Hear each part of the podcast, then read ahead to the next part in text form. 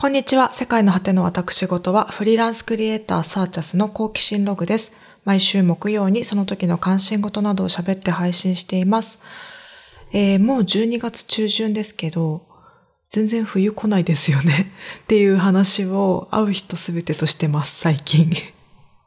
ということでですね、先週は、えー、Vlogmas の説明をするためにゆかすたのことを話したんですけど、ゆかすたメンバーが結構みんな聞いてくださって、共感のメッセージをいっぱいくれて、えー、なんか出すまではちょっとなんか、なんて言うんだろう、勝手に こ, こんなこと話してみんな嫌がられたらどうしようとか思ったんだけど、あの、すごいみんな共感してくれて、えー、すごい胸いっぱいな時間になりました。で、そんな木曜日の出来事の余韻がある中で、土曜日にですね、あの、ゆかすたのですね、オフ会がありました。で、私東京行ってきたんですけど、あの主催のゆかさんとアシスタントのさひろさんが帰国しているので、それに合わせて、まあ、ゆかすたのメンバーも、まあまあ、日本の国内でもバラバラなので、各地のメンバーがそれぞれ集まっての会を開きました。いや、すごい楽しくって、えー、あとですね、すごい、あの、不思議なんですけど、全員初めて会ったんですけど、初めまして感が全くなくて、それがすごかったなと思ってて。普通、初めましての人があれだけ集まったら、まあ、数十人集まったら、多分、まあ、同じ席になった人とかでも、探り探りの会話からスタートになると思うんですけど、普段からまあいろいろチャットで話していたりとか、まあ、オンラインで通話をみんなでやったりとかを定期的にやっていたりするので、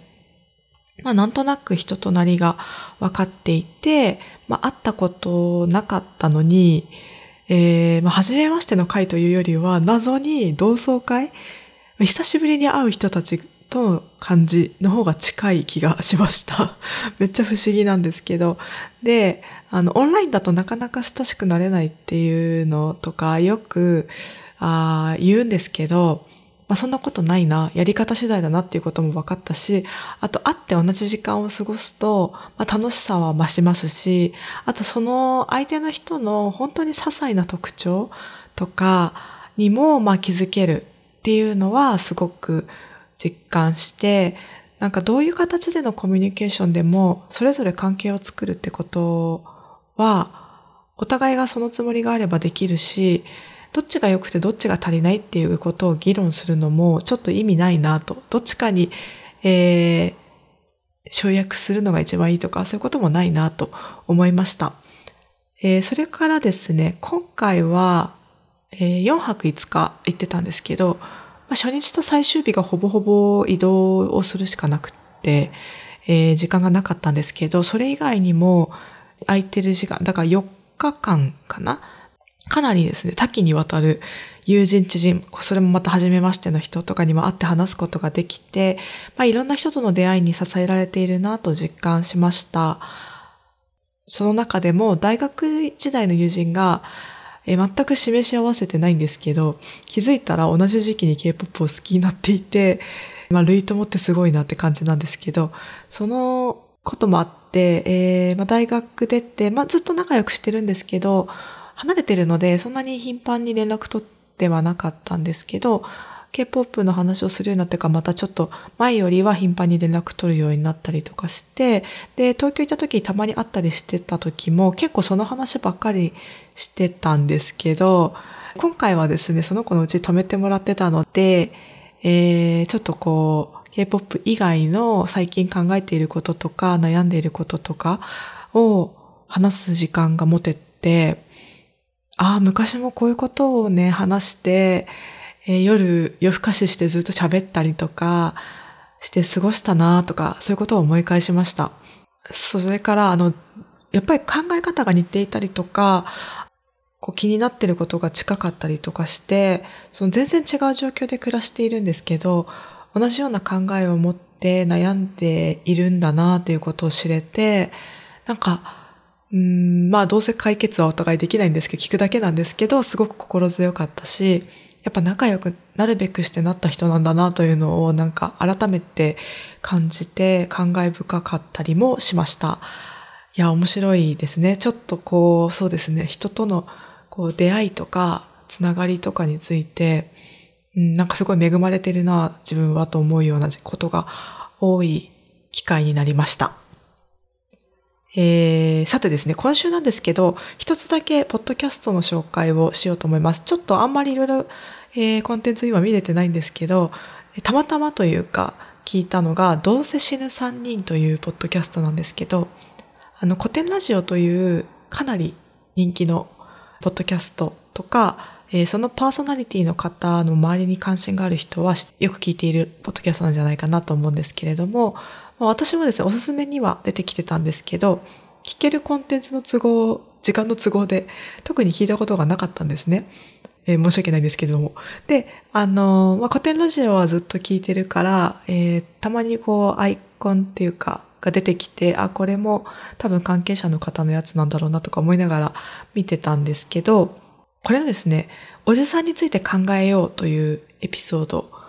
が最近出ていて、それをですね、何人かの知り合い、まあ、私と同じようなこう興味関心がある方がストーリーとかに上げているのを見て、まあ、正直ですね、今これ男性が聞かれてたら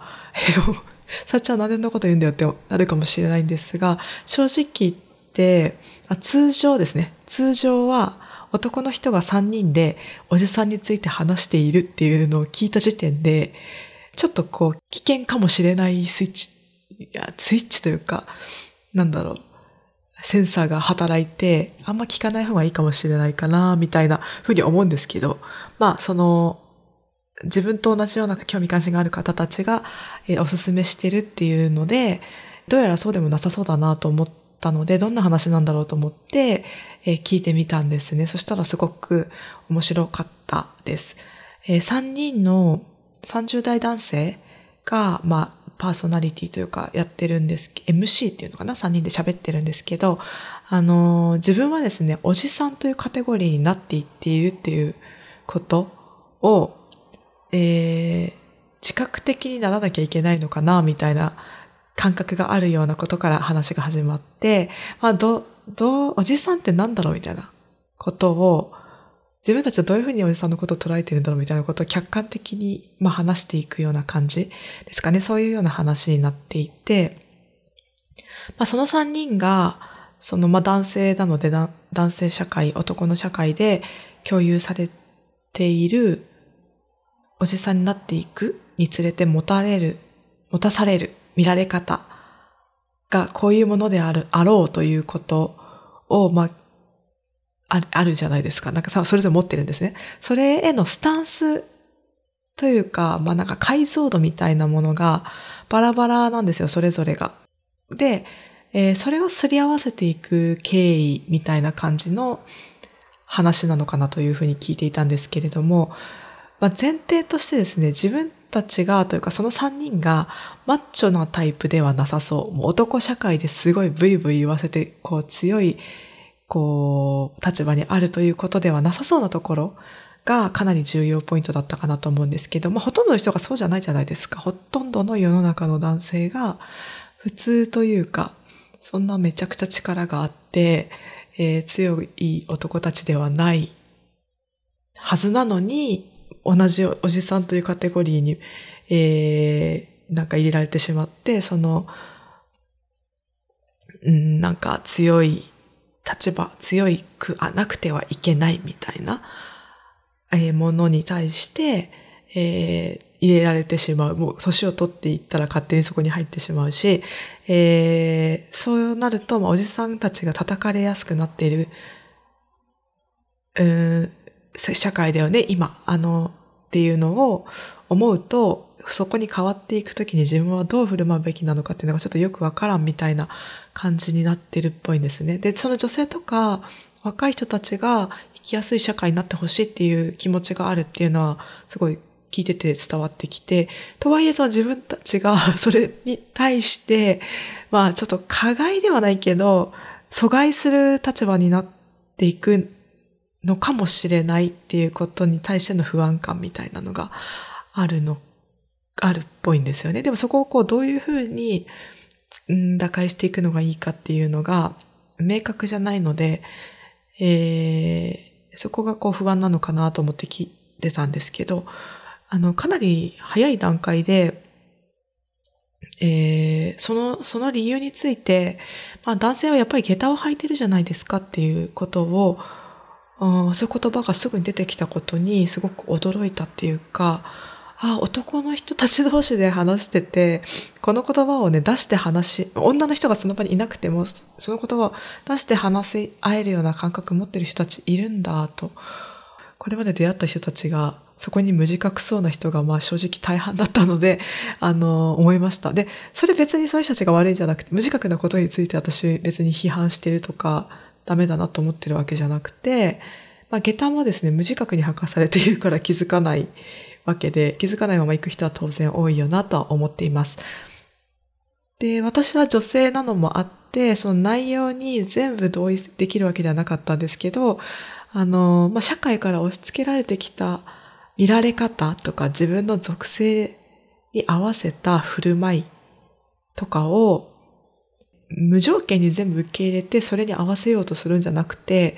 ちょっと検討して行動や考え方を変えるとか、もしくはもうその考え自体を捨てる、そうしていくと不安はだいぶ減っていくんじゃないかなっていうような過程の話をしていて、で、それで、まあ、男女という区分間の話だけじゃなくて、いろんなもの同士でも言えることだなと考えさせられたりもしました。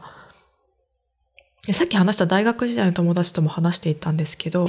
無意識にね体現していることについて、それまで出会った人たちとか自分があのいたコミュニティの中では当然だったから、無意識にそれが自分の中にあるこう価値観とか考え方について、あれ、なんかこれでいいんだっけと思えることがまあ始まりで、で、そこから振る舞いとか考えを変えるっていうのがえ意外とみんな苦手だよねっていうことを話していました。で、私とその友達は、えー、それまでね自分がいたコミュニティで共有されていた価値観の中にいたので気づかなかったけど、えー、その外に出て、あ、今までの考えちょっと違ってたかも、もうちょっと変えた方がいいかもみたいな感じで、まあ、新しく気づいた考えの方にシフトしよう、そっちの方がいいやって思った時に変えようっていうのを、まあ、にじゅうだい以前に経験しているんですね。まあ、私もその友達も大学で地元を離れて一人で違う土地に移り住んだっていう経験があったので、で、親とか家族がいるわけではないところに自分でこう行って、で、周りもみんなそれと同じような状況なので、まあ、すり合わせていかないと考え方が合わない人と結構出会うんですよね。で、そこで、まあ、今後前と全く違う考えを持って生きることに、まあ、OK を出して前に進んでいったっていう経験がそこにあるので、必ずしも自分が持っている考えがずっと正しいとか、ずっとうーんなんだろう、もう変えてはいけないものであるという考えがないんですよね。だ、それもプラスして、えー、相手の考えを完全に受け入れられない時もあるけど、まあそういう時もあるよね。それでも共存はできるよねっていうふうに思えているので、あの、まあ割と生きやすい方なのかなというふうなことを二人で話してたんですけど、まあそこでね、考えを変えたくないっていうふうに思ってしまうと、もう自分の考えと合わないなら無理だし敵みたいな感じの、えー、行動が自分の中でパターンになってしまうと、特にですね、そのおじさんとか、また私だったらおばさんとかおばあさんおじいさんとか、そういうカテゴライズって年を重ねると絶対もう入れちゃ入っちゃうじゃないですか。なのにそのカテゴライズに与えられたラベルが自分にとって違和感があるってなった場合、めっちゃ苦しいですよね。で、その苦しさが、あ、だからもうこのカテゴライズにあるような、えー、考え方とかラベルは自分とは捨てちゃおうみたいな、その人たちと同じように振る舞うっていうことが、えー、コミュニティの中ではもしかしたら求められるかもしれないけど、それは自分の価値観とか考えとは違うから同じようにはするのやめよう、おじさんみたいに振る舞わずにいるにはどうしたらいいかなっていう方に考えが働けばいいんですけど、その苦しいおじさんになりたくない、おじさんとして振る舞ってたらみんなからすごい疎まれたりすることがあるみたいな時に、それをやめようっていう方に行くんじゃなくて、そっちじゃないでしょっていう方がどっちかっていうと、まあ、例えば女性の権利の主張とか、まあ、その女性の、えー、支援活動とかへの攻撃、男性だって辛いんだみたいな方に行っちゃったりとか、そっちに向かっちゃうのかなって、そういう、そこがうまく切り替えできないとそっちに向かっちゃうのかなと思いました。でも本当はね、そっちに行くより既存のそのおじさんっていうカテゴライズの群れからドロップアウトしちゃう人が増えて、既存のカテゴリーがもう淘汰されて、新しい形が普通になっていくっていうのが一番気が楽な方向になっていくんだと思うんですけど、まあ、まあ、なかなかね、一斉にみんなで変わるっていうことはないと思うので、まあ、難しい葛藤がある、あるんだろうなっていうのは確かですね。はい。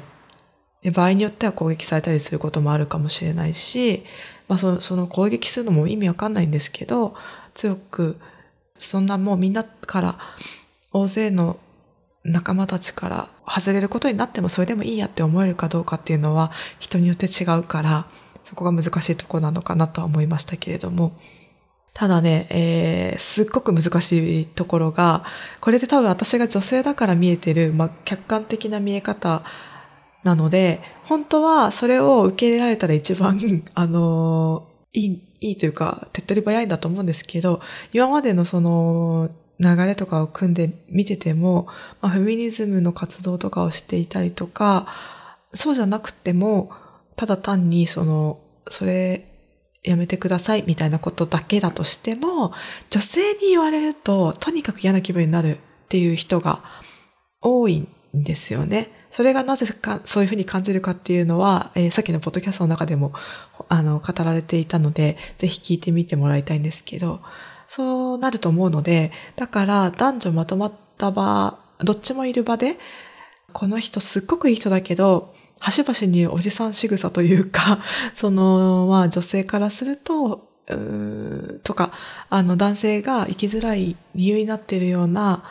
うーん、ちょっと固くななところが、出ちゃってるなーとか思っても、あの、ほとんどのね、人が適当に流して、えー、指摘してくれない状態になってしまっていると思います。